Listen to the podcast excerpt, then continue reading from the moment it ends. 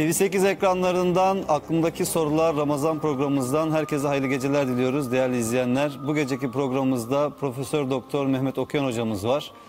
Mehmet hocamızın Kıssalar Ne Söyler isimli iki çalışması var. Birincisi Hazreti Adem ve yaratılış üzerineydi. Diğeri de yeni çıktı. O da Hazreti Nuh alt başlıklı.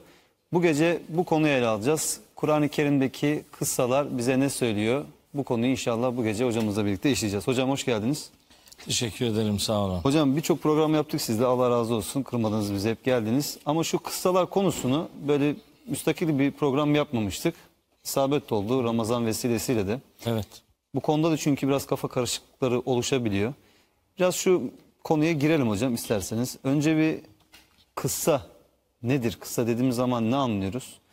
Ee, buradan başlayalım ondan sonra devam edelim. Ee, doğru biz çok programlar yaptık. Ee, ayrı yerlerde de başka mecralarda da bir sürü konuşmalar yaptık ama bu konuya birlikte hiç temas etmedik. Aslında kıssalar konusu Kur'an-ı Kerim'in eee, şöyle nereden bakarsanız beşte üçü, beşte ikisine Beşte ikisi. tekabül ediyor. Yani 2000 ayete eee, yakın bir şey. Az buz değil yani. Yani çok büyük bir rakam. 1236 ayetin Düşünebiliyor musunuz? Yani üçte bir oranını neredeyse tutturan bir rakamdan söz ediyoruz. Ee, yani bir Kur'an talebesinin yahut Kur'an diye bir derdi, bir meselesi, bir gündemi olan insanın e, kıssalar nedir, ne değildir? Bu kitapta neden bu kadar fazla kıssa var? Kimlerin kıssaları anlatılıyor? E, biz bunları hangi gözle okumalıyız? diye Kur'an'ın e, neredeyse yarıya yakınına bir bakış e, kazanacak. Eğer kıssaları doğru değerlendirebiliyorsa, doğru bir okuma yapabilecekse çok önemli bir konu. Onu tespit etmiş olmakla bence çok büyük bir isabet ettiniz. Beraber e, yapacağımız program itibariyle. Tabii sizin programlar renkli oluyor. Farklı farklı konuklar da oluyor. İşte dün akşam mesela bir sanatçı kardeşimizin e, misafir olduğu bir program yaptınız. Değişik insanlardan da istifade etmek lazım. Çünkü Kur'an onlara da geldi. Kesinlikle. Yani Kur'an sadece bizim kitap değil. İlahiyatçılar okuyunca bitmiyor bu iş. Yani ilahiyatlar keşke arzu edilen düzeyde okusalar. Boşuna ama bu bile onları okumuyor da zaten hocam. Evet. Tabii tabii ben e, o konuda çok yaralı bir insanım. Yani e, çok fazla canım sıkkın bu konuda. İlahiyat Fakültesinde Kur'an-ı Kerim'in manasını okutmak bir dert, bir risk. Yani niye böyle ödev veriyorsun sorusuyla karşılaşabiliyorsunuz. Sanki Konfüçyüs'ün kitabından ödev veriyorsun. Allah'ın kitabı, İlahiyat Fakültesi, Kur'an, meal, tefsir, başka nedir yani? Bu ziraat fakültesinde okuyan bir çocuğu tarlaya götürmemek gibi bir şey. Yani değil mi? Tıpta okuyup da kadavradan korkan bir çocuk gibi. Böyle şey olabilir mi yani yani? Şimdi e, onun için mesela e, program çeşitliliğinizi de takdir ettiğimi beyan etmiş olayım. E, umarım çok daha fazla kitlelere, çok daha fazla insan profiline e, Kur'an'ın farkına vardıracak bir soru sordurmayı başarırız inşallah. Siz de bu hizmeti layıkıyla yaparsınız. Ümidim, duam odur. Allah razı olsun. Şimdi nedir kıssa? Kıssayı böyle hatırda kalacak şekilde, unutmayacak şekilde çok kısaca tarif edeyim. Kıssa içinde hisse bulunan hayat kesitleri demektir. İşte kıssadan hisse demek o demektir. Kıssa içinde, bünyesinde, anlatımında mutlaka bir hisse, bir ibret, bir ders bulunan Kur'an anlatımlarına denilir. Yani muhatabın bir pay alacağı bir şey Tabii. değil mi hocam? Bir ibret alacağı bir şey. Tabii. O yani o kadar enteresandır ki Kur'an kıssaları Emre kardeşim. Yani mesela bir kıssa diyelim ki Hazreti Adem ve İblis kıssası mesela. Ee, Sıklıkla tekrarlandığı için söylüyorum. Veya Hazreti Nuh'un kıssası, Hazreti İbrahim'in, Hazreti Musa'nın kıssası, Hazreti Salih'in, Hazreti Hud'un bunlar yoğun tekrarlanan kıssalardır. O kadar enteresandır ki Kur'an'da konu başlığı itibariyle tekrar edilse de kıssalar hiçbir kıssa anlatımı diğerinin aynısı kodlarla verilmez. Her anlatılan yerde o kıssa bir başka boyutuyla öne. Zenginleştiriliyor ya da Evet. ilave bir şey yapılıyor. Hem bu neye göre şekilleniyor? Kıssa hangi bağlamda yer alıyorsa o bağlamın e, özelliğine göre o yön öne çıkartılıyor. Yani biz siyak sibak diyoruz. Yeni de yeni ifadeyle işte bağlam diyoruz. Bağlam neyi gerektiriyorsa kıssanın o tarafı öne çıkartılır. Böylece Kur'an ve kıssalar e, hayata dair son derece önemli kesitler bize sunarlar. Bu arada belki kıssa kavramını hatırda tutaracak e, önemli bir şey daha söyleyeyim. Mesela televizyonlarda zaman zaman e, mesela senin henüz öyle bir program yaptığına şahit olmadım. E, varsa da e, artık görmedim diyeceğim. Böyle şeyler biyografik e, anlatımlar oluyor. Mesela bir adamın hayat hikayesini veriyor e, programda bir adam. Diyelim ki bir saatte vatandaşın hayatını özetliyor. Özetliyor ama adamın hayatının her anını anlatmıyor. Yani neyi anlatıyor? Hani böyle kilometre taşlarını anlatıyor. Belirleyici olan, onu öne çıkartabilecek ve onu hatıralarda canlı tutabilecek olan e, enteresan özellikler nerelerse onları anlatır. Filanca tarihte filanca yerde doğdu denir ama ondan sonra bir daha 20 yaşına kadar ki o arayla ilgili bilgi vermez. Niye? 20 yaşında şöyle yaptı, şu okulu bitirdi, şu kitabı yazdı, şuraya gitti filan diye böyle özetler. Hazreti Biz bunu- İsa'da görürüz değil mi hocam? Bir bebekliğinden bahsediyor. Sonra bakıyoruz bir anda Tabii. nübüvveti gelmiş yani. Aynen öyle. Her peygamberde böyle yani enteresan bir şekilde. Hocam e, sözünü kestim. Şimdi mesela diyelim ki tarih konularında işte Türkiye yakın dönem tarihinde baktığımız zaman bazı böyle olaylar vardı. Böyle birkaç gün içerisinde yaşanmıştır olaylar ama bakarsınız ansiklopediler yazılır onunla ilgili. Yani Bazen öyle olur. değil mi? Siyasi bir takım meselelerle Tabii. ilgili ve ansiklopediler yazılır birkaç günlük konuyla ilgili. Yani şimdi Kur'an-ı Kerim eğer ki her kıssayı zaten bütün detayıyla o peygamberlerin hayatının bütün detayıyla anlatsa 600 bin ansiklopediler ayet lazım. olması lazım yani. Evet. Şey. Ee, işte onun için yani lazım olan kısımlar anlatıldığı için aslında Kur'an ve kıssalar denince kıssa makaslayarak anlatmak demektir. Kısarak anlatmak. Lazım olan kısmı. Arapçada mikassun Mikas, o, o aynı kökten geliyor yani. Kıssa, mikas e, makaslamak demektir. Dolayısıyla kıssa da böyledir. Mesela şöyle bir örnek vereyim daha iyi anlaşılsın diye. Mesela Hazreti İsa'nın doğumu anlatılır.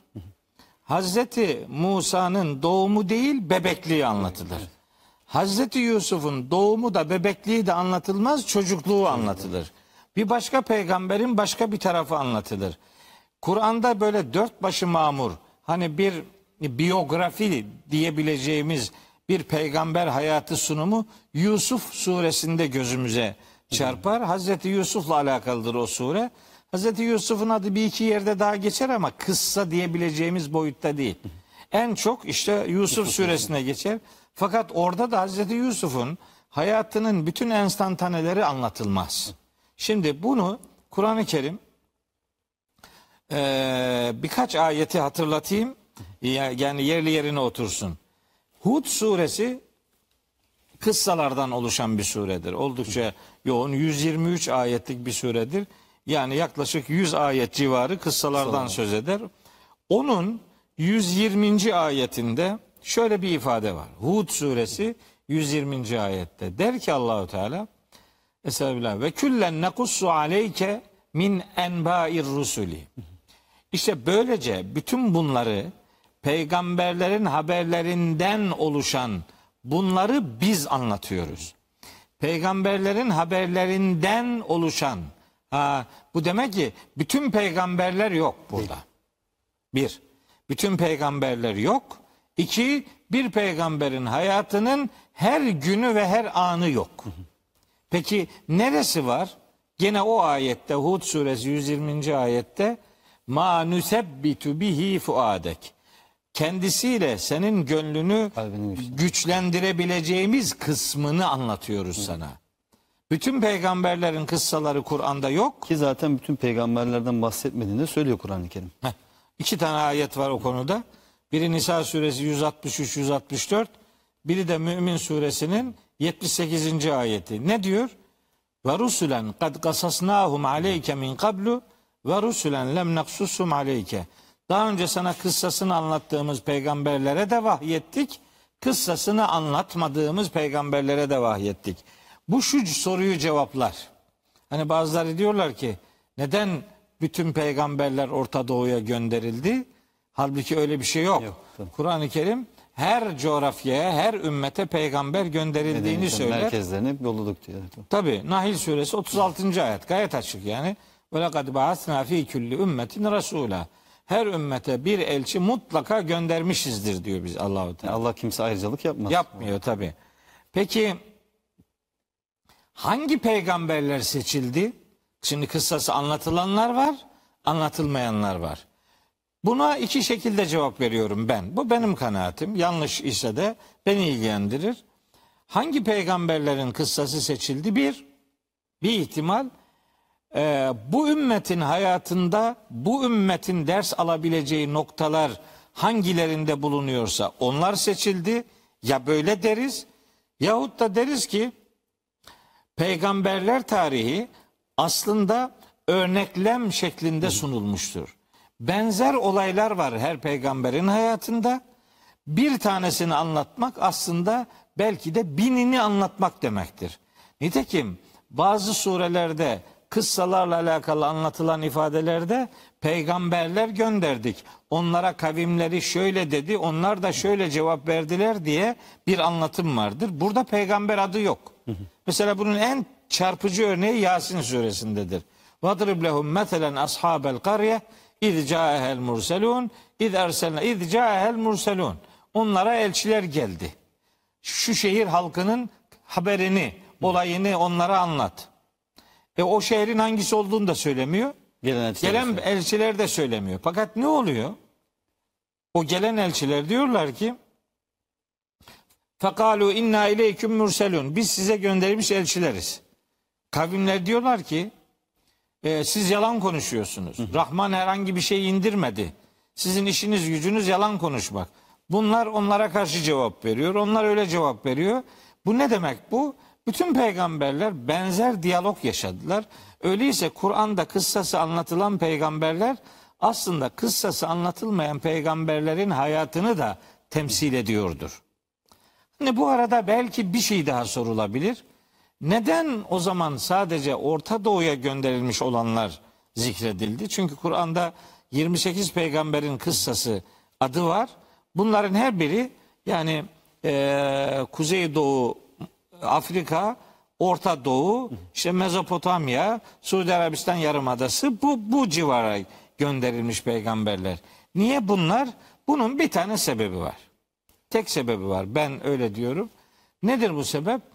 Bu vahyin gönderildiği Mekke ve Medine toplumu hangi peygamberin adını biliyor idiyse yarım yamalak, eksik fazla hangi peygamberin ve ümmetinin kıssasından haberdar idiyse Allahü Teala onlar üzerinden mesaj veriyor. Böylece 2000'e yakın ayette ki Kur'an'ın epey bir bölümünü temsil ediyor.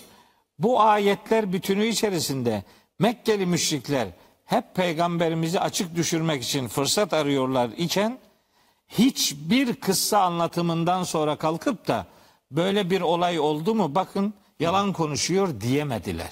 Hocam ehli kitap da dahil mi bu Tabii. gruba? Ehli kitap da dahil. Tabii. Onlar çünkü peygamberlerden haberdarlar. Tabii onlar da zaten hiçbiri yani Hazreti Musa'yı biliyor hepsi. Hazreti İsa'yı biliyor. Nuh'u biliyor. İbrahim'i biliyor. Yahya'yı, Zekeriya'yı yani. Adem'i biliyor. Ya Zekeriya, Şuayb, Eyüp, Yunus, Yusuf, Yakup, İbrahim, İsmail, İshak hepsini biliyorlar aleyhisselam. O, dolayısıyla bildikleri üzerinden Kur'an onlara sunum yapıyor. Böylece hiçbir karşılık ya da hiçbir zıtlaşma meydana getirebilecek bir enstantane yaşanmıyor. Ben şöyle düşünüyorum. Şimdi mesela Kur'an'da kıssalar bağlamında şöyle bir ayet olsa. Nasıl olsa mesela dese ki bir ayette işte vetlu aleyhim diye ayetler var. Vezkür fil kitabi diye ayetler var. Şimdi bunların bir tanesinde şöyle dese. Vezkür fil kitabi Confucius dese. Kitapta Confucius'u hatırla. Ne der Mekkeli müşrikler? Derler ki Bu kim? Bak biliyor musunuz yok. Ya yalan konuşuyor derlerdi. Yalanlayamadılar. Kur'an'ın 2000'e yakın ayetinin konusu Mekkeli müşrikler ve kitap ehlinin o yörede yaşayanları tarafından herhangi bir şekilde yalanlanamadı. Hocam özellikle Hazreti İbrahim'i iyi bildikleri gibi belki de kendilerini aslında Hazreti İbrahim'in dini üzerinde de kabul ediyorlardı. İbra- İbrahim'i sahipleniyorlar. Sahipleniyorlardı yani.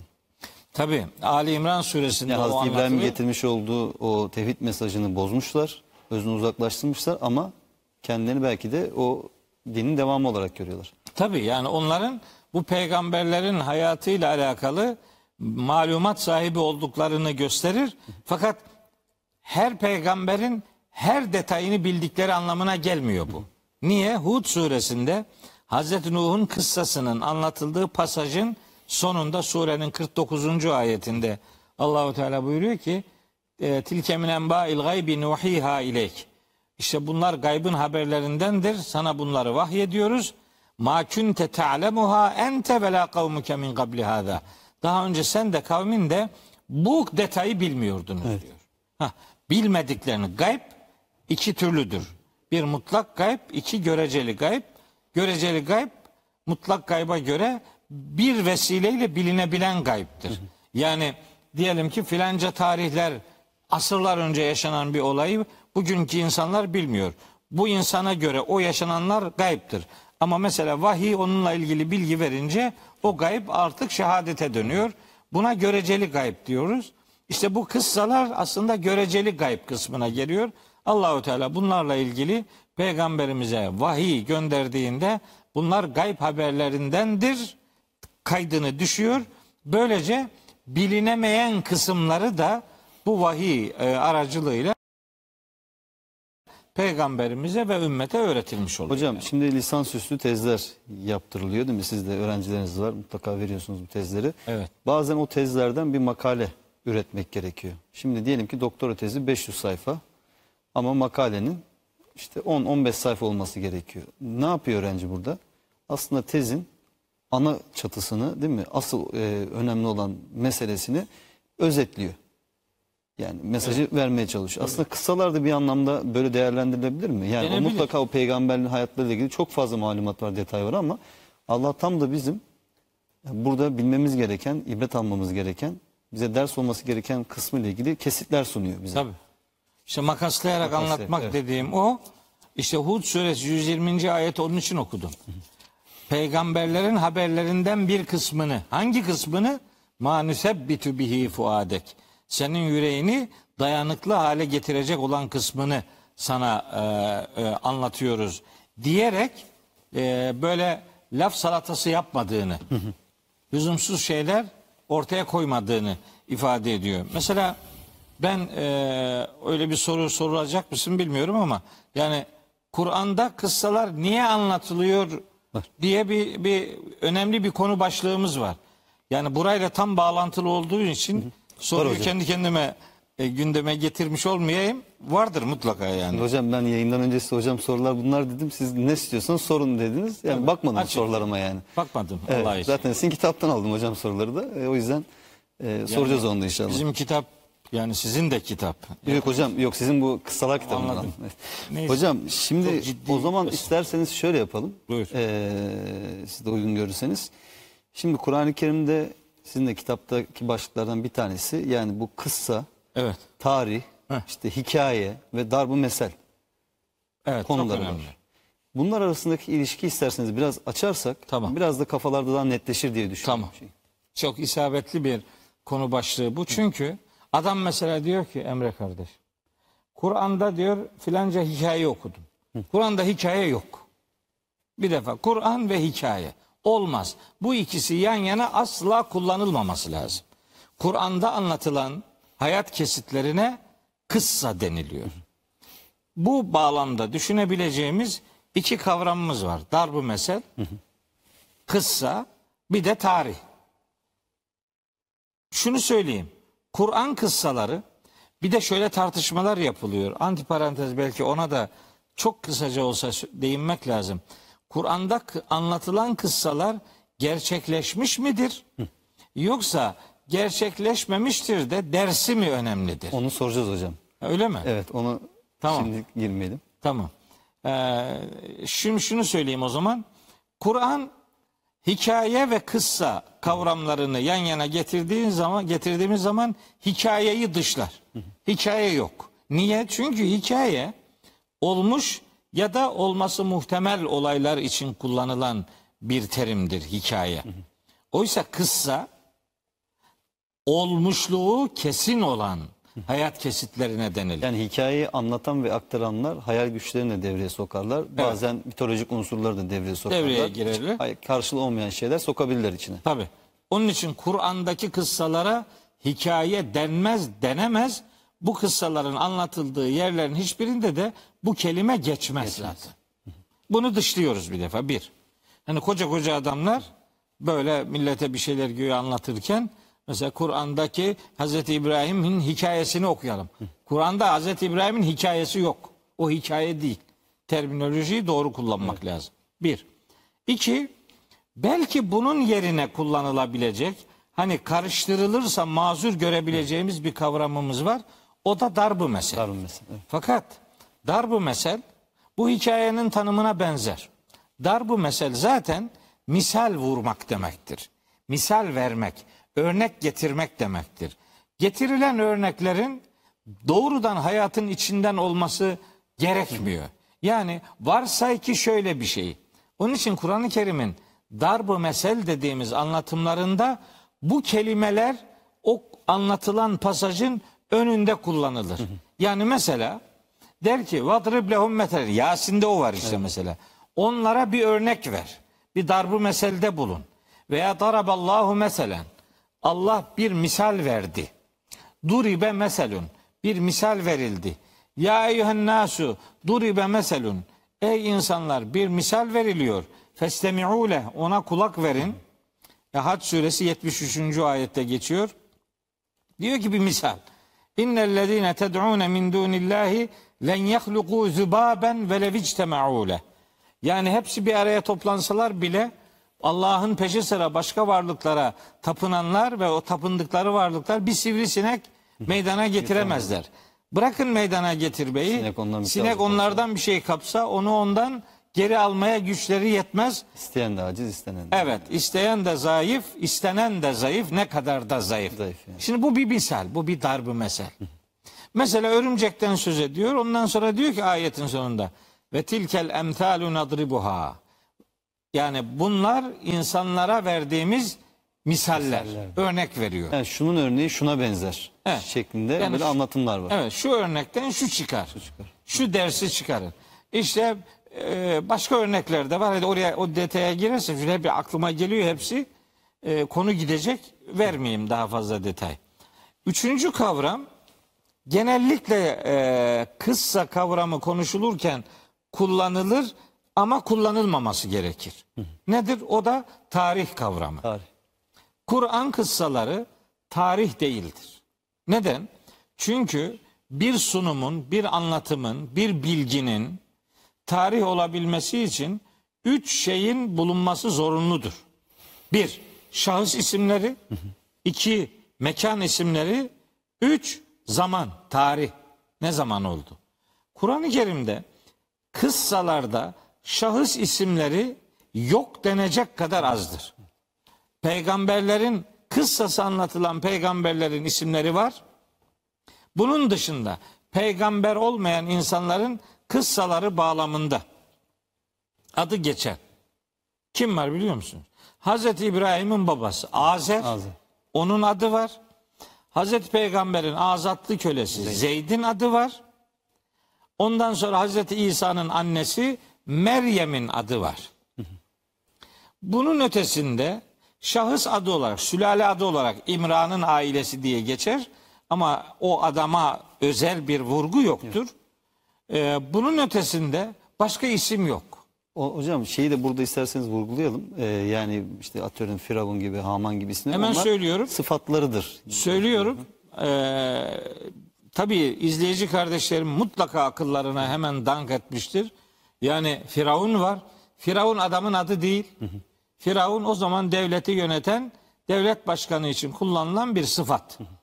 Padişah gibi, işte kral gibi, başkan gibi. Hükümdar. Hükümdar işte yani. O öyle. Hatta Firavun kelimesi Tanrı'nın sarayında oturan kişi anlamına da geliyor. Öyle bir adı var. Tanrılık iddiası olduğu için. O- evet, onun orada oturan adam. Ee, bu ikinci Ramses olduğunu biliyorduk. Sonra dediler ki ikinci Ramses değil başka biri. Neyse işte bu adamın adı değil. Haman mesela o da ad değil. Karun o da biri bürokratik e, bir e, ünvan, biri ekonomik içerikli ünvan, biri böyle siyasi içerikli ünvan. Böyle ünvanlardır bunlar. Adamların isimleri değillerdir. O kadar değildir ki bu isimler. Mesela Ebu Leheb'i tebbet yeda Ebi Leheb'in orada Ebu Leheb geçiyor. Ebu Leheb de adamın adı değil. Ebu Leheb ateşin babası demek. Abdülüzza işte vatandaşın adı. Üzza'nın kulu. Tam güzel de vermişler ismini. O, onun adı o. Hanımından söz eder. Hanımının adı da işte hanımı der ayet. Ümmü Cemil mesela. Şey değil. ismini söylemiyor. Söylemez. Neden? Bunun çok önemli bir sebebi var. Yine hocam Hazreti Nuh'un oğlu mesela bahsediliyor. Hazreti Evet. Lut'un eşi bahsediliyor. Hazreti Nuh'un eşi. Yani bunların da isimleri İsimleri verilmiyor. verilmiyor. Evet. İşte Firavun'un hanımı olarak Asiye'den söz ediliyor. İsim Hanım vermiyor. adı yok. Hazreti Yusuf'un yöneticilik yaptığı o Aziz'den söz ediyor ama adını söylemiyor. Aziz'in hanımına ikide bir gönderme yapıyor. Onun da adını söylemiyor. Kardeşlerin de yine Kardeşlerinin adını da söylemiyor. Öyle yani böyle bir isim vermiyor. Neden? Çünkü Kur'an'ın kıssalarının anlatılmasındaki temel espri kıssada anlatılan olay tarihte gerçekleşmiş olabilir. O kıssanın kahramanları ölmüştür. Fakat o kahramanların yaptığı devam ediyor. Yani Firavun ölmüş olabilir. Fakat Firavunluk devam ediyor.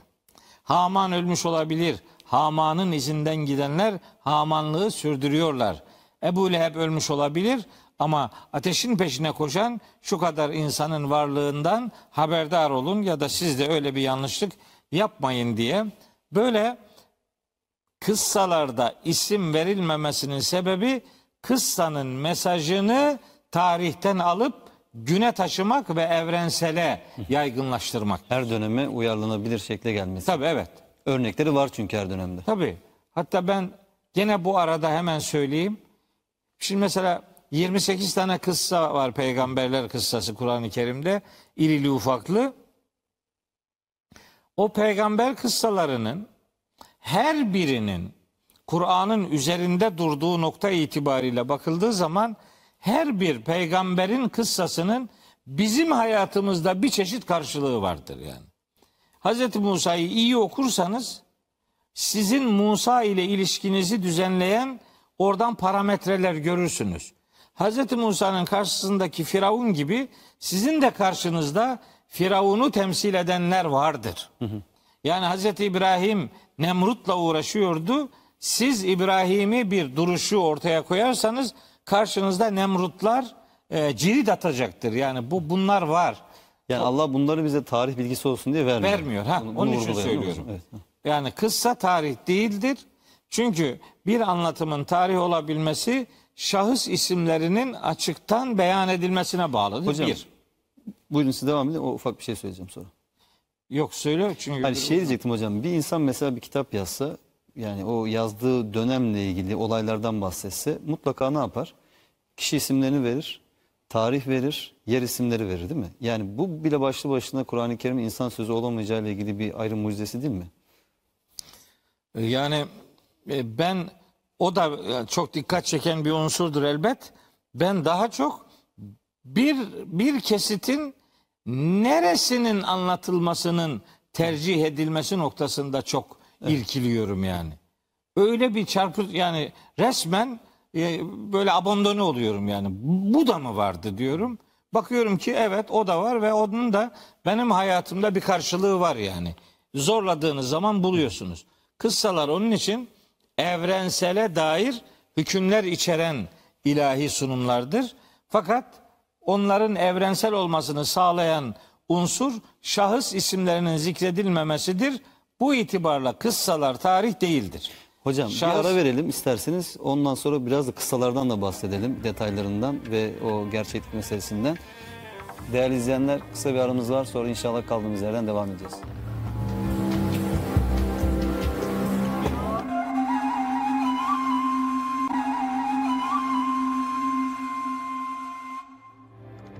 Aklımdaki sorular Ramazan programımızda Profesör Doktor Mehmet Okyan hocamızla kaldığımız yerden devam ediyoruz. Neyi konuşuyoruz? Bu gece Kur'an-ı Kerim'deki kıssalar bize ne söyler? O konuyu ele alıyoruz. Hocam reklamdan önce şunu sormuştum size. Kıssa, tarih, hikaye ve darb-ı mesel arasındaki ilişki. Siz de bundan bahsediyordunuz ki araya gittik. Evet. Dedim ki e, kıssalar hikaye değildir. Kıssalara benzer anlatımlar, darbu meseleler vardır ama onların hangisinin darbu mesel olduğu Vurgulanır zaten. Vurgulanır, o da bellidir. Kıssalar tarih değildir. Tarihte kıssayı karıştırmamak Yani lazım. şunu diyebilir miyiz hocam? Herhangi bir peygamberin isminin geçtiği yerde darb-ı mesel olmaz. olmaz. Olmaz. Bunu çok net söyleyelim. Evet söyleriz. Ama asıl ayırıcı özellik o darabe meselen, duribe meselen, vadribe meselen o, o ifadelerin kullanılmasıdır. Bu ifadeler kullanınca verilen misallerin de ille de bir hayat kesiti içermesi şart değil yani. Sivrisinek örneğini, örümcek örneğini oradan e, vermiş oldum. Hatta köpekle ilgili de bir Var evet. var. Araf suresi 176. ayette var. Böyle örnekler var. Şimdi kıssaların tarih olmamasını sağlayacak ikinci şey sebep yer yani mekan adı kullanılmaz genellikle. İşte 1800 civarı ayetten söz ediyoruz kıssalar bağlamında. Bunların geçtiği yerler itibariyle yer mekan adı olarak ne var?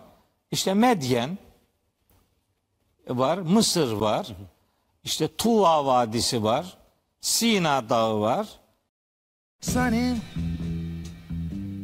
Yesterday my life was filled with rain. Sunny. You smiled at me and really eased the pain.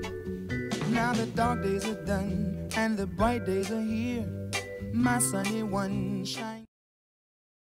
Bekke Vadisi var. O kadar işte. Daha da bir şey yok.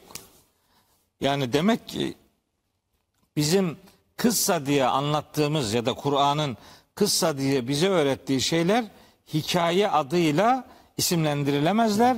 Çünkü yer, mekan adı büyük oranda yok. Bir de hiç olmayan, Kur'an kıssalarında hiç olmayan, tarih içinde zorunlu olan zamandır. Kur'an bu kıssaları filanca tarihte filanca filanca yere gitti, filanca tarihte de şuradan geldi gibi o oraya gittiği zaman tarih şuydu. Böyle bir bilgi hiç yok. Öyle bir e, mahiyet söz konusu olduğu için biz Kur'an kıssalarına tarih adıyla, tarih gözüyle bakamayız. Peki ne deriz? Kur'an kıssaları tarih değildir ancak tarihe ışık tutarlar diyebiliriz. Hocam şimdi biz elimizdeki mevcut İncil'lere baktığımız zaman e, tabii ki Hazreti İsa'ya verilen orijinal İncil'in bugün elimizde bulunmadığını görüyoruz. Ve İncil'lerin içerisinde de Hazreti İsa'nın daha çok yaşantısıyla ilgili, yaptığı olaylarla ilgili böyle hatta çok da detaylı olabilecek bazı yönleri açısından anlatımlar var. Sonradan kalem alındığı için yani sonradan bir takım insanlar bunları yazdıkları için yani bir insan yazsa nasıl yazar dediğinizde aslında örnek olarak bu İncil'leri belki göstermek mümkün Tabii. bu anlamda. Yani Kur'an-ı Kerim'e çok ciddi anlamda ayrılıyor bu noktada. Tabii tabii muharref dediğimiz tahrif edilmişliğin en önemli göstergelerinden bir tanesi bu kitap mukaddes. Eski ahide e, biraz böyle göz atsa kardeşlerim orada anlatılanların ne kadar isimlere boğulduğunu görecekler yani. Detaylar. Böyle isimler ve detaylar. Kur'an-ı Kerim o o yönüyle Kur'an kıssalarını önceki e, diyelim kutsal metinlerden ayırıcı bir e, özelliğe tabi tutmuştur. Burada bizim Kur'an kıssalarında kitap mukaddeste anlatılan türden şeyler yoktur yani. Hocam aslında biraz vurguladığınız ama biraz detaylandıralım bunu isterseniz. Çünkü birçok kişinin kafasında net oturmuyor bazen bu konu. Kur'an-ı Kerim'de geçen kıssalar gerçek midir? Yani siz biraz bahsettiniz bunu ama yani Evet. biraz daha detaylandıralım bunu. Ya ben genelde şunu söylüyorum hocam bu konuda. Yani koca insanlık tarihinde insan dediğimiz varlığın varlık sahasına çıktığı andan itibaren Hazreti Peygamber'e kadar gelen dönemde Evet. yani haşa Allah olay mesele mi bulamadı ki gerçek olmayacak şeyler anlatsın vahyinde. Böyle değerlendirme yapmamızın iki tane sebebi var. Yapılmasını. Yapılmasın. Ben hiç o kanaatte değilim bir defa. En baştan söyleyeyim. Kur'an kıssa. Eğer kıssa ise onun yaşanmış olduğunda benim zerre kadar şüphem yok. Neden yok? Ki ayetler var zaten. Ha, neden? çok Çünkü. Ay- Kişisel bir görüş değil yani bu. Tabii. Olamaz. Yani. Yani ayette diyor ki ve küllen nekussu aleyke min enba'ir rusuli ma nusebbitu bihi fuadek ve caeke fi hazihi el hakku. Yani bu konuda sana gelen bilgi haktır, hakikattir. Demek ki Kur'an-ı Kerim'in kıssa diye anlattığı şeyler hakikatı getiren şeylerdir. Allah'ın hakikat dediği şeye biz bu yaşanmamış da olabilir mantığıyla bakamayız. Yani bu İslam tarihi içerisinde yakın tarihte işte Ahmet Muhammed Halefullah diye birinin bu kıssaların yaşanmamışlığı üzerinden e, kendince yaptığı bir çalışmada bu bu noktada bir takım şeyler söylüyor. Fakat ben o söylemlerin doğru olmadığına inanıyorum. Onları söyleyenlerin de e, çıkış noktaları şu.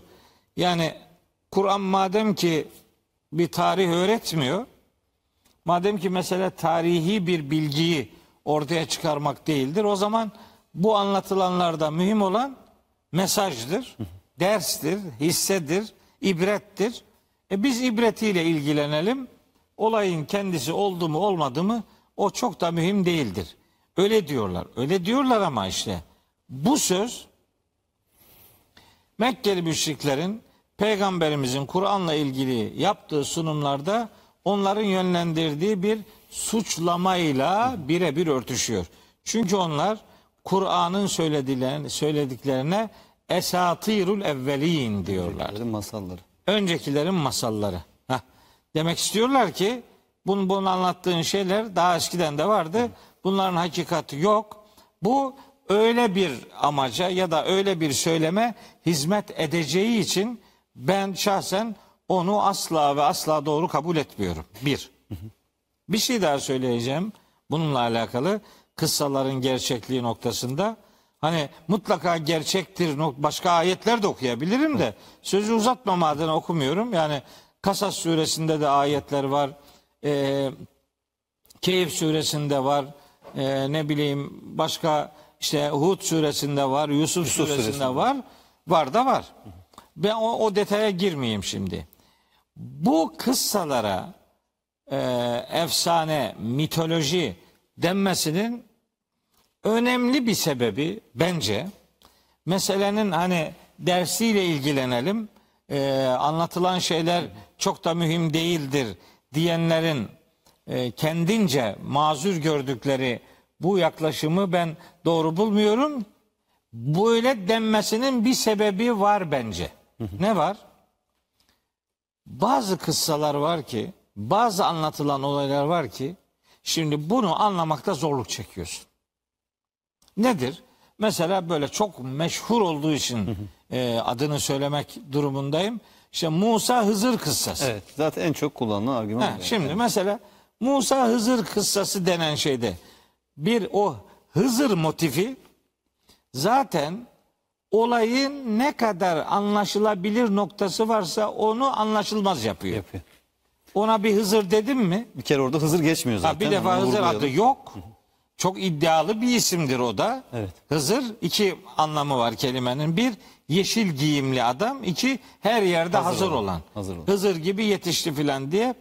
Yani biz bunları böyle şeyleri kabul edemeyiz. Gözünü seveyim. Ee, orada o Keyif suresinin işte 65. ayetinden itibaren anlatılan o kıssada esasında Hazreti Musa ile yolculuk yapan arkadaşına bir insan gözüyle bakınca yaşananlar anlaşılamıyor. Yani Hazreti Musa gibi bir ulul azm peygamber bir adamdan bir sürü şey öğrenmek zorunda kalıyor. Üstelik o öğrendiği şeyleri yani vahiy ona öğretmemiş oluyor. Başka biri öğretmiş oluyor. bir meselenin arka planını, iç yüzünü fark edebilecek bir şey imkan vermiyor bize eğer Hızır diye bir e, biri üzerinden yürürsek. Oysa orada Allah katından kendisine bilgi verilen kul ifadesi o abd kelimesi aynı kelime aynı kalıpta melekler içinde kullanılıyor. Hz. Musa'ya o bilgilendirmeyi yapan işte arkadaşının yahut da hocasının bir vahiy meleği olduğunu kabul ederek oradaki anlatılan üç tane konuyu da rahatlıkla çözme imkanımız var. Şimdi rivayetlerde Hz. Musa'nın arkadaşının Hızır olduğu söylenince artık meselenin melek boyutuyla ilgilenilmemiş. Böyle olunca da böyle hep lahuti, kavranamaz, anlaşılamaz, böyle akıl dışı bir takım şeyler orada yaşanmışlık e, göze çarptığı için diyorlar ki bu filanca destanda, filanca mitolojide, filanca işte esatir denen anlatımlarda vardı. Bakın burada mitoloji denen e, anlatımlar hangisi ise yani bunların filanca mitolojik eserde yer alması o olayın yaşanmadığının ispatı da değildir bir defa. Doğru. Yani o filan Gılgamış destanında varsa Mitolojinin varsa var. içerisinde de gerçek olaylar karışmış olabilir. Tabii yani. Yani zaten o tür e, destanımsı şeylerde mitolojik şeylerin kahramanları bozulmuş da olsa bir süre sonra gündeme gelmiş olsa da bir hak ve hakikatin uzantısı olarak görülürler. Yani onların filanca mitolojilerde bulunması bu, bu kitabın anlattığı şeylerin ilahi değil de beşeri olduğunun bir ispatı da olmaz. İşte buradaki e, bunlar gerçekleşmemiş de olabilir mantığının dile getirilmesinin benimce benim kanaatimce sebebi e, bazı anlatılan olayların kavranılabilmesinde, yorumlanılabilmesinde yaşanan zorluklar nedeniyle onların yaşanmadığını söyleyip derse, mesaja, ibrete, hisseye yönelik bakış geliştirilmiştir. Ben o kanaatte değilim. Kur'an'da bir kıssa anlatıldıysa eğer anlatılan şey darbu mesel değil de kıssa ise onun mutlak surette gerçekleşmiş olduğuna inanmak gerektiği Hocam düşüncesindeyim. şimdi az önce ifade ettiğiniz gibi darb-ı mesel eğer söz konusuysa işte mutlaka bu o örnek verilmeden önce ayette vurgulanıyor. Bu bir. İkincisi Allah peygamberlerin olaylarıyla ilgili anlatılan şeylerin gerçek üzerine anlatıldığını ifade ediyor. Yani böyle bir durumda haşa Allah bize bunların gerçek olduğunu söylüyorken bunların gerçek olmaması yani Allah'ın haşa bizi aldatması gibi bir şey olmaz mı? Böyle bir şey düşünülebilir mi yani? İşte yani Kur'an'da böyle geçmişe dair anlatılan e, olayların hepsi belli bir standart içinde anlatılmadığı için hani bunun kıssa olanı var, işte darbu mesel olanı var. Böyle bir ayrım yapınca e, anlatımında ve yorumlanmasında sıkıntı yaşanınca işte böyle kendilerince böyle bir yani çıkış yolu bulmuşlar. Bence bulunan yol çıkış yolu değil aslında bir çıkmaz sokak. Çünkü hangisi mitolojidir, hangisi mitoloji değildirin kararını verme durumu e, söz konusu olur ki bunun kararını beşer olarak insanoğlu veremez. Yani öyle bir gücü yok hiç kimsenin. Allahü Teala'nın anlatımlarının hangisi yaşanmıştır, hangisi yaşanmamıştır üzerinden herhangi bir kanaat e, belirlemek doğru bir bakış açısı değildir. Hocam peki Kur'an-ı Kerim'deki biraz kıssalardan bahsedelim isterseniz çok kısaca. Hangi kıssalardan bahsediliyor Kur'an-ı Kerim'de? Emreciğim bu bir programda olmaz. Ben sana söyleyeyim.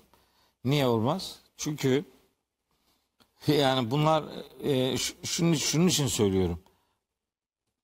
Yani emin olun. Zaten biri- hocam yani her biri için bir kitap belli ki zaten Evet hazırlayacaksınız. yani öyle bir çalışma içerisine girmiştim. Ee, şimdi bunların her biri yani hayata dair e, böyle komplike şeyler söylüyor. Yani emin olun mesela Hazreti Nuh'u konuşacaksınız. Ya Hazreti Nuh'la ilgili bir sürü ayeti kerime var. Ve öyle detay bu detaydır lazım değildir diye düşündüğün şey o kadar hayatında bir yere oturuyor ki yani eleyemiyorsunuz. Hocam peki şöyle bir tercihte bulunsak mesela Hazreti İbrahim desek. Evet. Hazreti İbrahim üzerinden bazı örneklemeler yapsak. Yapalım. Günümüzde çünkü çok fazla yansıyan şey var Hazreti İbrahim mücadelesinin. Kavmiyle olan mücadelesinin günümüzde çok yansımaları var. İsterseniz Hazreti İbrahim örneğinden biraz bahsedelim. Tabii o bahsedebiliriz. En çok zaten e, en yoğun e, kıssası anlatılan peygamberlerin biridir. Birincisi değilse bile ikincisidir, üçüncüsüdür yani. Hazreti şimdi kim var mesela kıssalar olarak? Hazreti Adem var. Adem iblis üzerinden. İşte Hazreti Nuh var en yoğun anlatılan. Hazreti Hud var. Bu Ad kavmi. Ahkaflılar diye bilinen bu adamlar var. Hazreti Salih var. Semud kavmi. Ee, Ondan sonra Hazreti e, işte Musa var. Yoğun bir şekilde zikrediliyor. İşte Hazreti Süleyman var. Hazreti Davut var. Hazreti Zekeriya var. Hazreti Şuayb var.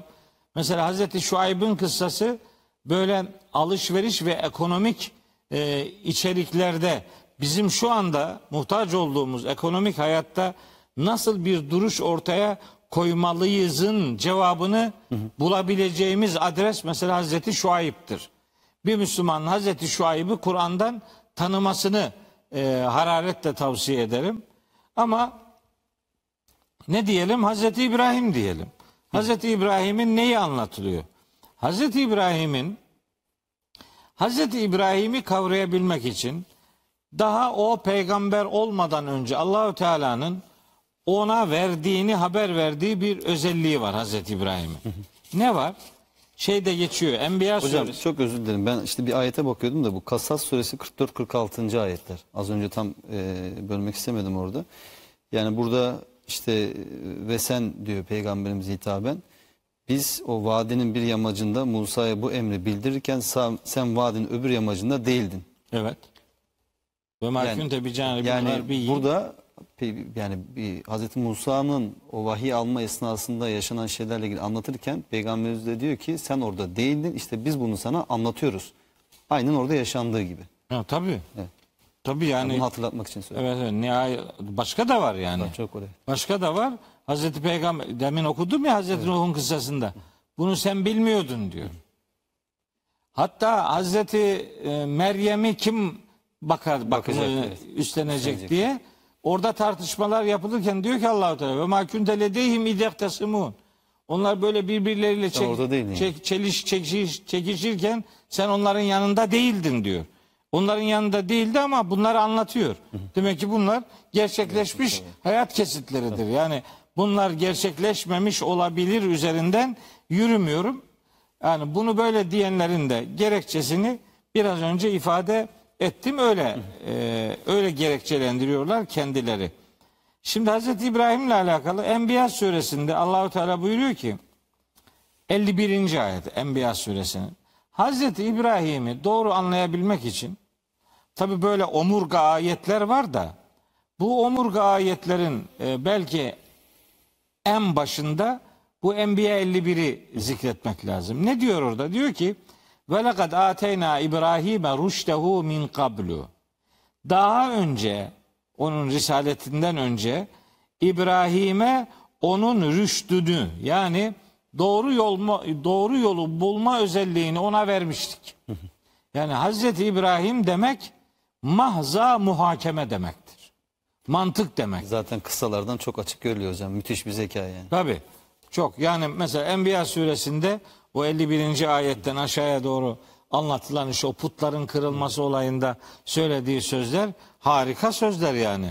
Babasıyla yaptığı konuşmalarda kullandığı e, ifadeler e, yani gerçekten her birimizin belki yakın çevresinde yaşadığı türden diyaloglara ışık tutabilecek konuşmaları var Hazreti Yine İbrahim'in. Hazreti İbrahim'le e, cedelleşen birisinden bahsediyor değil mi? Ben de öldürürüm, ben de yaratırım. Ha, işte Nemrut'la alakalı. Vermiyor ama. Bak- Bakara suresi 257 258. ayetlerde ifade ediliyor. Hani benim Rabbim güneşi doğudan doğuruyor, batıdan batırıyor. Hadi sen de böyle yap deyince yok işte yapamıyor. Daha önce benim Rabbim diriltendir, öldürendir deyince öbürü de birini astırıyor, birini sağ bırakıyor. Ben de böyle yaparım, yapıyorum deyince hadi peki o zaman güneşin doğudan getiricisi olan Allah'ın yaptığının tersini yap Yani bakalım. sen batıdan deyince- getirsen onu. Tabi. Febuhitellezî kefer. O kafir apışıp kaldı diyor Allahu Teala. Böyle son derece böyle susturucu cevapları var Hazreti İbrahim'in. Fakat Hazreti İbrahim denilince Hazreti İbrahim'in peygamber olmadan önce bir muhakeme sahibi kılınmasıyla e, örtüştürülemeyecek bir şey anlatılıyor. Milletin anlatımı. Kur'an öyle demiyor da sunum onun üzerinden gidiyor. Hocam peki bir tek milletin anlatımı tefsir kitaplarında geçmiyor mu? Evet, geçmez mi? Ben şimdi üzerime alınmıyorum onun için. Evet. Yani milletin anlatımı deyince yani sadece halk arasında Bunu anlatanların yüzden- yani. Yok Evet. yok. Bu milletten kastım anlatanlar yani. Yani Öyle kitaplarda ballan- da var maalesef bu. Tabii yani. öyle ballandıra ballandıra anlatıyorlar ki bir de ben de şaşırıyorum. Sanki oradaydı filan. Hiç hi- hi- hikaye yani. Hiçbir şekilde doğru değil yani.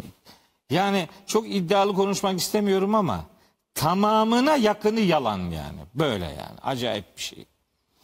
Şimdi Hazreti İbrahim'in bu e, yıldızlar, ay ve güneşle alakalı bir şey var. E, Ben Hazreti İbrahim'in ölüler ya Rabbi ölüleri nasıl dirilteceksin diye bir sorusu var. O Bakara suresi 260. ayet. E, mesela onu da anlatmak isterim. Hazreti İbrahim denince e, çok iyi bilinmesi gerekenlerden bir tanesi orasıdır. Ne bileyim Hazreti İbrahim denince Hazreti Hacer ile Hazreti İsmail'i ve işte Mekke'ye getirmesi o süreci anlatmak e, belki çok önemlidir. Hazreti İbrahim'in babasıyla konuşmaları var. O putlarla ilgili e, anlattıkları var. İşte o yıldızlara bakıp ben hastalanacağım herhalde demesi var vesaire. Hazreti İbrahim bir üniversitedir. Kur'an'da Hazreti İbrahim. Ya Tek onu 10 başına tane test ümmet çıkar. diyor değil mi hocam? Tek başına ümmet diyor. Şimdi onu söyleyecektim. Tam sözü oraya getiriyordum.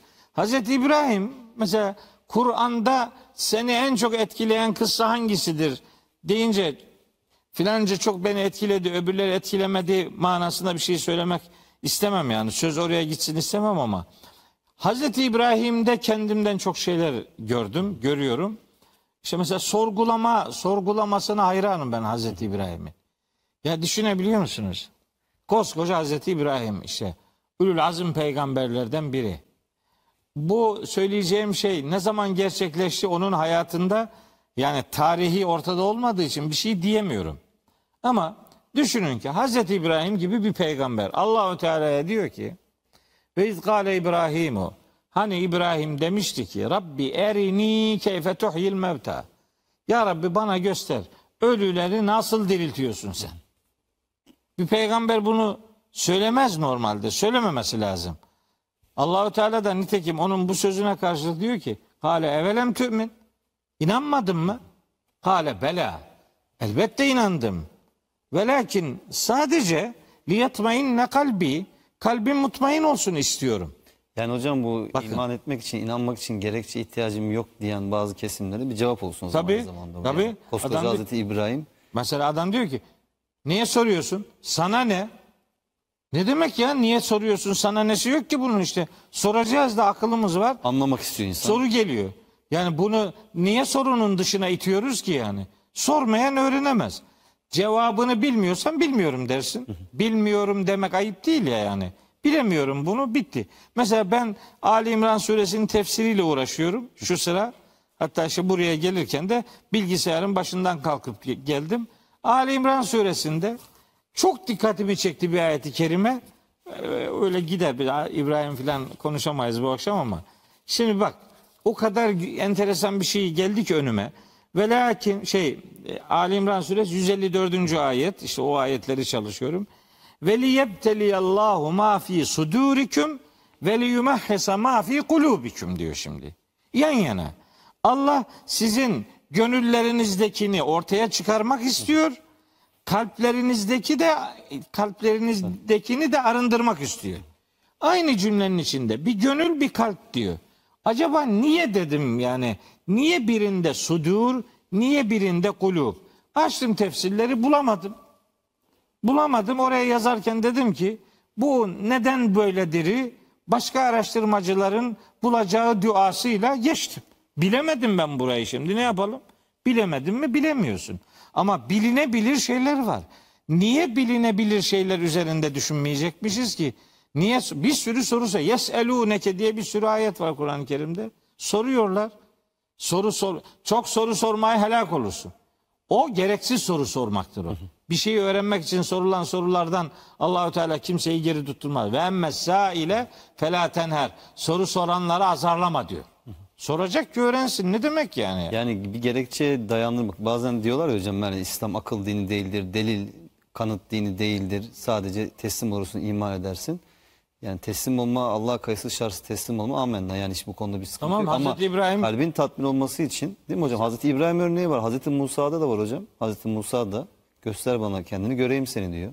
Yani aynı şey geçiyor değil mi orada da yani kalbin tatmin olması için diyor. E yani Bir o ifade- öyle bir ifade geçiyor. millet ondan öyle bir şey istiyor. O da olmayacağını onlara göstermek için yani olmaz diyor. Olmayacak yani.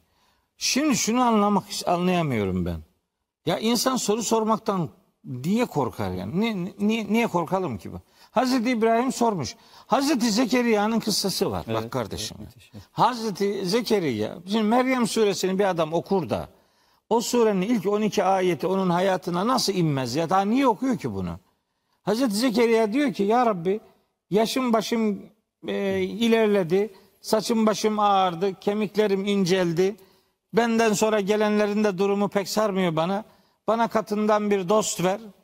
Yani e, o bir çocuk nasıl bir çocuk istenirin cevabını veriyor o orası. Harika bir pasaj. Onun bir bölümü de Ali İmran suresindedir. Ondan sonra melekler geliyor müjde veriyor Hazreti Zekeriya'ya. Diyorlar ki Allah sana bir çocuk müjdeliyor. Çocuk isteyen Hazreti Zekeriya ondan sonra ne diyor biliyor musun? Kale Rabbi cealli aye. Yani diyor ki ben ihtiyarladım. Nasıl Hanım da kısır. Benim nasıl çocuğum olacak? Allahu Teala cevaben diyor ki haklısın doğrudur sen ihtiyarladın hanım da kızır ama yani sen daha yokken seni yoktan Yani. var etti Allahu Teala'ya. Yoktan var etmek zordur. Vardan var etmek zor değildir. Buna rağmen bak bu cevaba rağmen Hazreti Zekeriya diyor ki Allahu Teala Rabbi cealli aye Belirti bana bir ayet yani bana bir işaret Evet belirti ver. Evet. Bir peygamberin böyle demesi oluyor mu yani? Ben şimdi böyle bir şey dediğim zaman diyor ki bak bak bak diyor.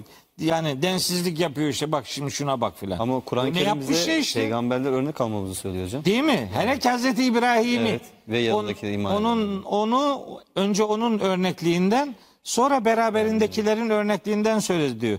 Mümtehine suresinin 4 5 6. ayetleri. Bakıyorum Hazreti Zekeriya gibi bir peygamber demiş ki bir, bir, bir belirti.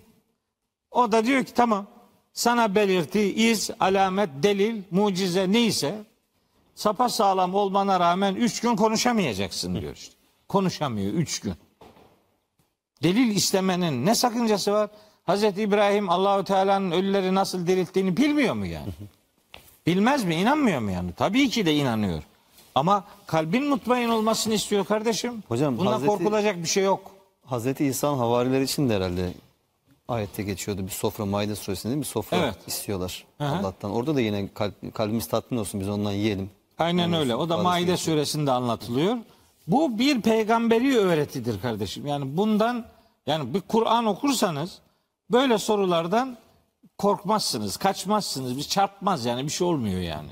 Bu anlıyorsun diyorsun ki ha bak Hazreti İbrahim'in o özelliği bir yönüyle benim hayatımda var. Ben de öyle bir şey. Böylece bir insan peygamberi daha çok seviyor. Yani bir peygamberi sevmek bir hassasiyettir, doğrudur. Ama o peygamberi, o peygamberin hayatından kendinde bir şeyler görebilmek, bu yönü Hazreti İbrahim'de var. Demek ki bu doğrudur. Sonucunu çıkartabilmek büyük bir haz veriyor bir adama. Ya da hocam bazen mesela insan haksızlıklara uğrayabiliyor değil mi? Yani işte iftiralara uğrayabiliyor. İşte Müslümanın Müslüman olduğunu düşündüğü insanlardan hakaretler uğrayabiliyor. Evet. Bazen demoralize olabiliyoruz. Böyle moralimiz bozulabiliyor. Yani Müslüman diyen bir insana yakışır mı böyle davranmak, konuşmak? Yani bu kadar böyle asılsız, usulsüz şeyler ifade etmek ama açıyoruz Kur'an-ı Kerim bakıyoruz peygamberlerin hayatlarında. Yani ne eziyetlerle maruz kalmışlar kendi toplumlarından. Değil mi? Hazreti Musa diyor yani benim Allah'ın elçisi olduğumu bilmenize rağmen bana niye eziyet ediyorsunuz diyor. Evet. Yani onu görünce hocam diyorsunuz ki yani onların çektiğin yanında bu ne ki yani bunlar. Tabii şey işte değil. bunlar rahatlatıyor bizi. Yani e, mesela bazen bir şey söylüyoruz. Aldığımız tepki şu. Yani bunu kimse bilmiyordu da bir sen mi biliyorsun? Ya ben Yani- biliyorsam değil mi? Olamaz mı? Ben zaten ben Trabzonluyum yani. Ben öyle çok böyle bu soruların altında ezilmem yani. Hak edene pat diye veririm cevabını da. Yani bazen susuyorum. Hadi o da anlasın sorunun yanlış olduğunu anlasın diye bekliyorum. Bazen de gereksiz bekliyorum. Anlamıyor yani. Adam kendini anlamamaya konsantre etmiş. Yapacak bir şey yok. Şimdi mesela bir şey anlatıyorsunuz. Tek kalıyorsunuz. Veya ne bileyim işte çok az oluyorsunuz. Bir elin parmakları kadar falan oluyorsunuz. O zaman Hazreti İbrahim'in tek başına bir ümmet oluşu sizi sizi e, moralmen destekliyor. motive ediyor, motive. Yani motive ediyor yani. Diyorsunuz ki ha demek ki bir hakikat değerini taraftar kalabalıklığından almıyormuş. Sayısal çoğunluktan. mı? Sayısal çoğunluk burada ölçü değilmiş. Zaten iyi ki de ölçü değil. O zaman dünya üzerindeki 7 milyar 8 milyar insanın 1,5 milyarı Müslüman yani. 5,5 6,5'u Müslüman değil. O zaman çoğunluk oysa dünya nüfusu içerisinde çoğunluğun e, nüfus olarak Hristiyanlardan oluştuğu biliniyor. Yani şimdi o çoğunluk odur diye o mudur hakikat? Öyle bir şey yok. İşte bunun için mesela biz Nahl suresi 120. ayete muhtacız kardeşim. Niye? Durumumuz biz böyle bir şeyle karşılaşıyoruz. Yani mesela diyor ki adam siz de duymuşsunuzdur. Defalarca da çok duymuşsunuzdur. Mesela diyor ki ya biz biz bunu hiç işitmedik. Bunu nereden uyduruyorsun? Bak bu bir müşrik sözüdür. Onlarca ayet var bununla ilgili. Yani Hazreti Peygamber'e Saat suresinde aynen bu sözü söylüyorlar ya. Ma semi'na bihaza fil milletil ahire. Bunun dediklerini son dinde, son dönemlerde biz işitmedik. İn haza illa ihtilakun. Bunun işi gücü ortalığı karıştırmak diyor. Ne çıkarmak? Fitne çıkarmak. E fitne sensin. Yani benim derdim o fitneyi ortadan kaldırmak. Yani o yanlış bilgiyi doğrulatmak. Adamı ortadan kaldırmak değil. Öyle Hocam, bir derdimiz şimdi yok yani. mesela halk arasında geleneksel din anlayışı tabii ki yaygın kulaktan dolma bilgi. e, Allah'ın yani dini hakkında konuşuluyor ama Allah'ın kitabından bir şey dayandırılmıyor falan böyle garip bir durum var. Dolayısıyla Allah'ın kitabından bir delile dayandırmak, hakikati ifade etmek istediğiniz zaman da e, karşı taraf demek istemiyorum ama yani karşı taraf diyebileceğimiz kişiler veya gruplar da diyorlar ki ya siz niye halkın alışılagelmiş kabullerini eleştiriyorsunuz veya niye fitne çıkartıyorsunuz yani ne güzel böyle gidiyor. E Şimdi o zaman defa- böyle olsaydı hangi peygamber e, Allah'ın ona verdiği vazifeyi yapabilirdi hocam? Yani onlar da hep gelenekle mücadele ettiler. Çoğunluklarla kalabalıklarla mücadele ettiler değil mi? Yani hakikate çağırdılar insanları. Elbette ama onlar işte diyorlar ki yani onların karşı çıktığı adamlar müşrikti, şuydu, şuydu, buydu. Ee, peygamber öğretisiyle alakası yoktu. Halbuki müşrikler peygamberimizle mücadelelerini dinlerini savunma adına yapıyorlardı. Firavun bile Hazreti Musa ile ilgili bu adamın sizin dininizi değiştirmesinden korkuyorum diyordu. Demek ki böyle- böyle alışılmış bir şey var. Sonra hakikatin izini sürmekten niye korkuyoruz ki yani? Ne nedir yani? Ne kadar korkacaksın ki? Yani mesela şu söz çok rahatsız edici bir söz. Her doğru her yerde söylenmez. Ya ne ne ne sen ne demek istiyorsun şimdi? Yani o, onu peygamberimize dediler işte yani. Ya onu susmaya terk ettiler. Susturmak istediler. Niye ağzını açmasın? Böyle düz kurulu bir düzen var. O öyle devam etsin. Yani bu şu mu demek böyle hocam? bir şey. Yani böyle biz kendi aramızdayken bu meseleleri konuşalım ama aman halka bunları anlatmayalım. Bu mu demek yani hocam? Her doğru her yerde söylenmez ne demek? Bu insanlar doğruyu nasıl ulaşacaklar doğru Ya bilgiye? niye okuyoruz ki o zaman? Yani bu ülkede 100 tane ilahiyat fakültesi var. Bilmem şu kadar ana bölüm olarak 3 tane bölümü var. 3 tane bölümün her bir fakültede yani bir sürü e, bilim dalları var. Yani alt birimleri var. Enstitüler var. Bu kadar devlet para veriyor. Yazık günah değil mi? Yeni bir şey üretmeyeceksek bütün çabamız eskiden söylenilenleri bir daha söylemekse Arkeolojik kazı yapmaksa. bu kadar büyük emeğe, zamana, ekonomiye, israfın ne, ne, anlamı var? Niye yapıyoruz biz? E biz de hakikatin izini sürelim. Bak bu da- o yanlıştır, bu doğrudur demenin yani millet bunu milletin kafası karışıyor. Milletin kafası karışmazsa bak kafası karışmayan kafadan hayır gelmez. Kafayı karış karışsın. Ne olacak yani? En kafası karışık olanlar peygamberlerdi. Ama hiçbir konuda kafaları karışık kalmadı. Vahiy onların karışıklıklarını giderdi. Peygamberimiz niye Hira mağarasına çıkıyordu? Neydi? Kafası karışıyordu çünkü şeyin içerisinde. Tabiatına uymuyordu yani. Uymuyordu yani. Yanlış bir şey var bir şey. Doğru giden o Evet bir sıkıntı var. Buna cevap veremiyordu.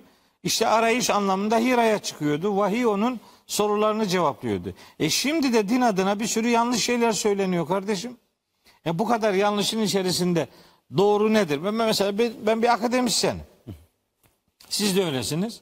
Siz şimdi yani teziniz olacak ve anti teziniz olacak. Bir, bir şey bir şeyi soracaksınız da bir bir sorunuz olacak. Ona dair bir kitap yazacaksın, bir makale yazacaksın, bir tebliğ sunacaksın, bilmem ne bir şey yapacaksın. Kale fulanun kıyle hakeda o öyle dedi. Bu konuda şöyle denmiştir. Sen ne? Dediyse vardır bir bildiği. E ne yapalım şimdi? Ne yapalım şimdi? İlahiyat fakülteleri mesela şey mi yani? Tercümanlık veya mütercimlik bürosu mu yani? Bu bu mu? E, Eskiyle eski alimlerin yaptıklarını az görmüyorum ya da onları hor görmüyorum. Onlar görevlerini yaptılar. Şimdi mesela tefsir yazıyoruz. Adam diyor ki niye yazıyorsun? Ne gerek var? Ben diyorum bak kardeşim ben bu tefsiri sana yazmıyorum. Tamam senin ihtiyacın yok belli. Sen doldun, doydun tamam. Ben bu tefsiri benden 100 sene sonra yaşayacak kardeşlerime yazıyorum. Niye? Biz şu anda ben tefsir yazarken masamın üzerinde 10 tane tefsir var. Her ayetle ilgili o 10 tefsire mutlaka bakarım. Mutlaka. Yani kim ne demiş zaman. Aa bakarım. Peygamberimizden 200 sene sonra yaşamış bir müfessir ne demiş? 300 sene sonraki ne demiş? 400 sene, 500 sene, 600 sene sonra yaşayanlar neler demişler? Hani bu ayet onların hayatına nasıl inmiş? Onlar bu ayetle nasıl bir diyalog kurmuşlar? Nasıl bir yorum geliştirmişler? 1900'lü yıllarda neler demişler? 2000'li yıllarda şimdi bizim bu bu bu toprakların çocukları 500 sene sonra, 100 sene sonra, 1000 sene sonra neyse deseler ki, sorsalar ki atalarımız 2000'li yıllarda acaba Kur'an'ı nasıl anladılar? Bu cevabı kim verecek? Nereden verilecek? Ben yazmayayım, sen yazma, o da yazmasın.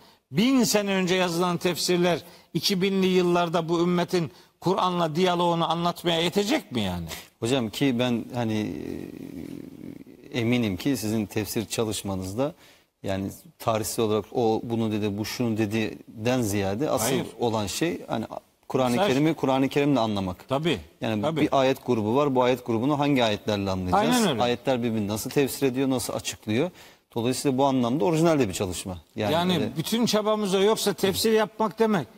Tarih bir bilgisi vermek değil yani. Bir ayete, ayette olmayan bir manayı yüklemek demek değil. Öyle bir şey yok. da keyfi bir yorum katmak Elbette gibi. yok. Yani Hud suresi Hud suresinin birinci ayeti ile ikinci ayeti bizi bağlar. Der ki orada Allahü Teala bu kitap ayetleri sapasağlam güvenceye alınmış. Sonra da hakim ve habir olan Allah tarafından açıklanmıştır. Niye? Niye açıklandı?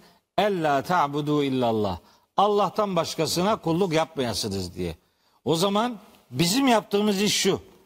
Şimdi Ali İmran suresini çalışıyorum ben. Bu, bu akşam itibariyle 159. ayetine geldim. 160. ayetine başladım. Buraya geldim. 159. ayeti açıklarken orada diyor febima rahmetin minallahi linte lehum.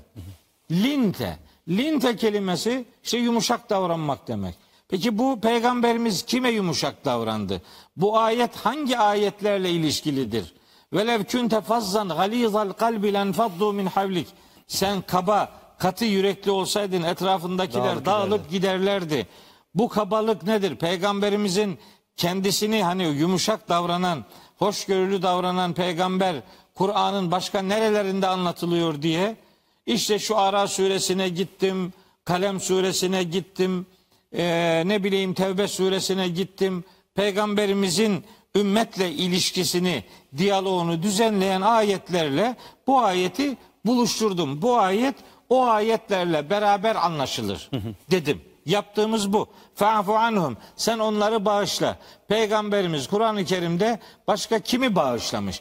Bunun mutlaka bir mesanisi vardır. Mutlaka bir müteşabihi vardır. Bu ifade bir baktım ki Maide suresi 13. ayetle buluşuyor. Vestağfir lehum onlar için bağışlanma dileğinde bulun. Ha ben hesap ettim istiğfar hiç herkes kendisi için istiğfar eder, kardeşi için de istiğfar edebilir. Ama hiç kimse kardeşi için tevbe edemez. Tevbe ve istiğfar farkı neyin neyin nesidir diye onlar üzerinde. Yani ayetleri ayetlerle anlamaya çalıştım. Hocam şimdi tabii ki Kur'an-ı Kerim her Müslümanın kişisel sorumluluğunda olan bir e, Evet. ilahi hitap. Yani dolayısıyla her Müslümanın kendisinin mutlaka oturup okuması, anlamaya çalışması ve hayatına taşıması gerekir. Evet. Yaşaması gerekir bunu. Ama şimdi bu tarz bir çalışma diyelim ki buna yeterince vakit bulamayan, çok yoğun çalışan insanlar için aslında Kur'an'ı daha iyi anlamaları, ayetlerle birlikte Kur'an'ı değerlendirmeleri açısından onların hayatının işini kolaylaştıracak bir şey. Aslında sizin yaptığınız çalışma bir anlamda. yani. Evet. Bu bir hizmet yani. Bir- bir- Yoksa siz yani Kur'an okumayın, bu, bunu okuyun, Yok budur hakikat falan şey böyle bir ya? yok yani. Evet. Böyle bir şey zaten. Hayatta öyle bir şey demem. Yani ben ben kulluğumu yapmaya çalışıyorum. İnsanın her eylemi onun şahididir. Yaptığınız her şey hatta düşündükleriniz Allah mahşerde karşımıza çıkacak. karşımıza çıkacak. Şahitlik kurumu. Ben söylediklerimin yarın karşıma çıkacağını biliyorum. Ben yazdıklarımın da karşıma çıkacağını biliyorum. Ben yazdıklarımı imanıma şahit tutmak istiyorum. Nun vel kalemi ve ma yesturun. Hokkaya, kaleme ve satır satır yazdıklarına yemin olsun. Allahü Teala satır satır yazılanlara yemin etmesinin sebebi yazılanlar yazanların şahidi olacaklar. Onu bize öğretmek içindir. Benim de şahidim olsun yazdıklarım istiyorum. Kulluk yapmak istiyorum. Vahyi hayatıma taşımak istiyorum. Bunu benim yaptığım doğrudur, başkası doğru değildir demem mi yani? Öyle Hocam şey. Kur'an-ı Kerim biz baktığımız zaman işte akla bu kadar e, yoğun bir vurgu var. İşte düşünmek, sorgulamak, sorgulamak, tefekkür etmek, tezekkür etmek, tedebbür etmek falan birçok kavram var bununla ilgili.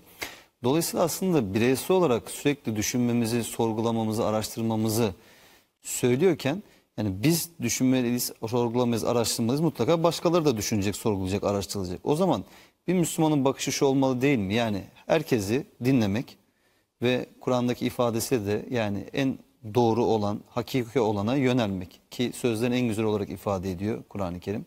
Zümer 18. Neden bundan korkuyor hocam insanlar? Yani Müslüman dediğinizde düşünceden korkar mı? Müslüman bir şey kitabı okumaktan korkar mı? Ya da kendi kabulünün zıttı bir düşünceyi okumaktan korkmaması gerekir değil mi? Yani imanından şüphe mi ediyor insan?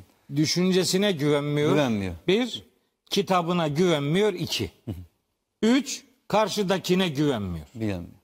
Güvenmiyor. Adam diyor ki filancayı dinleme. Niye? Dinlesin. Sapar. Niye sapıyor ya? O zaten birini dinleyerek sapacaksa o sapmış sayılır. O seni dinliyorsa da saptı demektir yani. Niye başkasını dinleyince sapmasından korkuyorsun? Belki de seni dinlediği için saptı adam.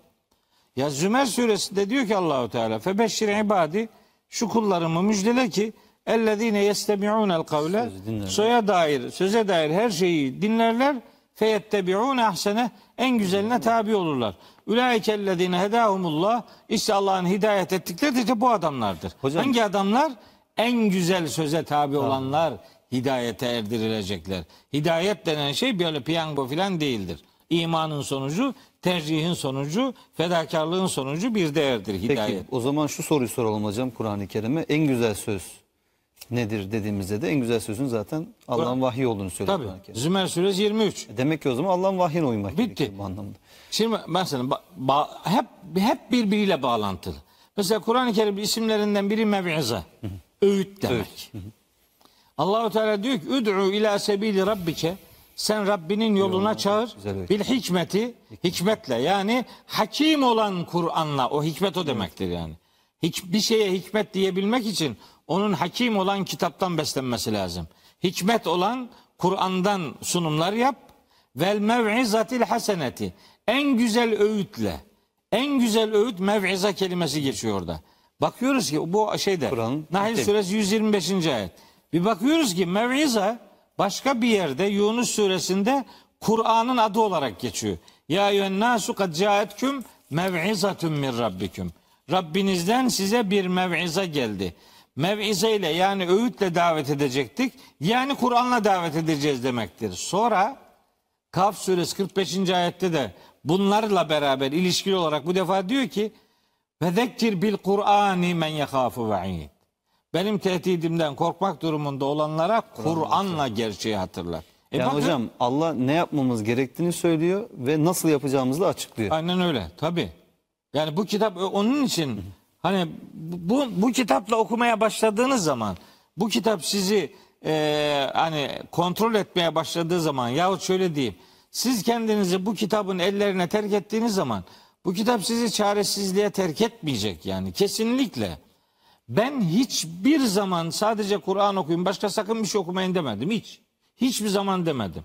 Ama bir şeyi söylüyorum. 30 yıldır söylüyorum. Ya ne olur önce Kur'an'dan başla gözünü seveyim ya. Önce Kur'an'dan başla ki sonra okuduklarının hangisinin doğrusu hangisinin yanlış olduğunu anlatsın sana bu kitap. Sen bu doğruyu en doğruyu bilmiyorsan hatta din adına en doğru da denmez. O İsra suresi 9. ayet yanlış tercüme ediliyor. Tek doğru. En doğru yola ileten deyince başka doğrular da var. Hayır başka doğru yok.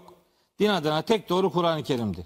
Tek doğru var. Ha bu tek doğruyu besleyen unsurlar var. Bakarsın bir, o- bir olay anlatıyor. Mesela işte bu Ali İmran suresini en son çalıştığım için acayip bir şekilde zihnim oraya kodlanmış yani. Bu Uhud'u anlatıyor. Uhud'da neler oldu, neler bitti, neler gitti. Şimdi orada diyor ki e, İzhemmet taifetani minküm en tefşela e, onların içinden iki grup işte gevşeyip dağılmaya durdu. Kardeşim orada o grupların kim olduğunu söylemiyor. Bu ne demek şimdi? Ben açarım tarih kitaplarını, hadis kitaplarına bakarım. O iki grup kimdi? O kadar. Eğer o kitaplar bana bir üçüncü grup daha vardı dese kusura bakma. Evet. Allah'ın iki grup dediği yerde sen 12 grup diyemezsin. Öyle bir şey yok. Bak orada verilecek bilgilerin hangisini eleyebileceğimi bana Kur'an öğretiyor. Kur'an öğretiyor. Yani Kur'an'dan bakınca başka bir şeye bakma demiyor bu sana ya. Başka şeye de bak.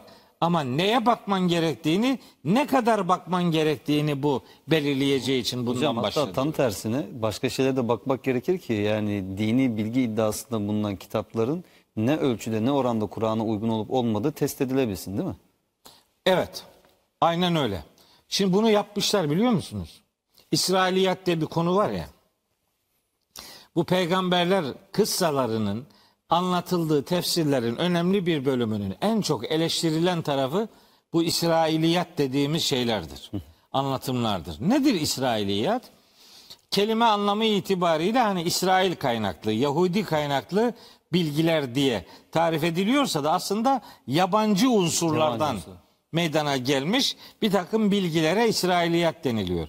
Şimdi peygamberimize nispet edilen bir rivayette diyor ki yani işte ehli kitap kâne ehlül kitabı yakraûne tevrate bil ibraniyeti velakin yufessiruneha bil arabiyyeti li ehlil İslami. Yani Tevrat'ı onlar İbranice okurlardı fakat onu Müslümanlara Arapça e, tefsir ederlerdi. E, La tusaddikuhum ve la tukezzibuhum. Siz onları ne tasdik edin ne yalanlayın diyor. Ha orada şimdi bir böyle bir ifade var. İsrailiyatla alakalı. Oradan bir bilgi geliyor. Şimdi ne yapacağız? Doğrulatacak mıyız? Yanlış, yanlış mı diyeceğiz? Yani bizi burada bir yere getirecek olan değer ne? Nasıl hareket edeceğiz? Başka bir rivayette diyor ki Belligu anni velev ayeten işte benden bir ayet bile olsa tebliğ edin ve haddisu an beni İsrail'e ve la harace. Yani İsrail oğullarından da tebliğde bulunabilirsiniz, e, bahsedebilirsiniz. Bunda bir sorun yok. Ha iki tane rivayet. Biri bir şey diyor, öbürü başka bir şey diyor. Demişler ki İslam alimler, eski alimler. Çok güzel bir metot geliştirmişler de keşke bunu her alanda ve her bilgi için kullansalardı. Hocam bu arada tam hızınızı aldınız ama son iki dakikamız. Öyle mi? Tamam bir dakikada özetleyeyim o zaman. Ne yapayım? Şimdi bak demişler ki İsrailiyat haberi eğer kaynağı biliniyorsa Kur'an'a da uygunsa kabul edilir. Eğer kaynağı bilinmiyor Kur'an'a aykırıysa reddedilir. Bu ikisinin arasında sıhhati konusunda tereddütler bulunanlar varsa onlara mesafeli durulur. Tamam. İsrailiyatla alakalı ölçümüz bu. Peki rivayetlerle alakalı ölçümüz niye bu değil? Filanca alimin görüşüne göre baktığımız zaman niye aynı şeyi uygulamıyoruz? Niye demiyoruz ki o görüş Kur'an'a uygunsa doğrudur, Kur'an'a uygun değilse yanlıştır? Niye diyemiyoruz? Bunu demeliydik. Bunu demeliyiz. Bunu demediğimiz sürece Biz işte sağdan soldan her türlü eleştiriyi her boyutta almayı hak ediyoruz demektir. Hakem Kur'an'dır. En güzel söz Kur'an'dır. En güzel söz en güzelin sözüdür. O da Allah'ın kelamıdır. Bundan başlayıp okursa insanlar neyi ne kadar okumaları lazım geldiğini de öğreneceklerdir. Hazreti İbrahim'i de başka bir programda Hocam şimdi şöyle kapatalım isterseniz birlikte. Ee, yani 80-90 dakika yakın neredeyse bir program yaptık. Bir kıssayı dahi anlatamadık. Bir Ramazan boyunca yapsak Kur'an'daki kıssalar yine bitmez. 2000 civar ayet dediniz. Demek ki hocam sadece Kur'an'dan anlatarak da yani Ramazan'da program yapılabiliyormuş değil Hem mi? de nasıl? Yani o kadar kıssa var Kur'an-ı Kerim'de. Bu Kur'an-ı Kerim'deki muhteşem kıssalar, peygamber örneklikleri varken yani şu Kur'an dışındaki hikayeleri, şeyleri artık bir kenara bıraksınlar da insanları Kur'an'la buluştursunlar. Diyelim umarım. buradan da bu mesajı Duamız vermiş olalım. Malzeme sıkıntımız yok yani bunu herkes bilsin. Evet. Değerli izleyenler Profesör Doktor Mehmet Okyan hocamız bizlerle birlikteydi. Yarın gece inşallah Caner Taslama hocamız burada olacak. Görüşmek üzere diyoruz.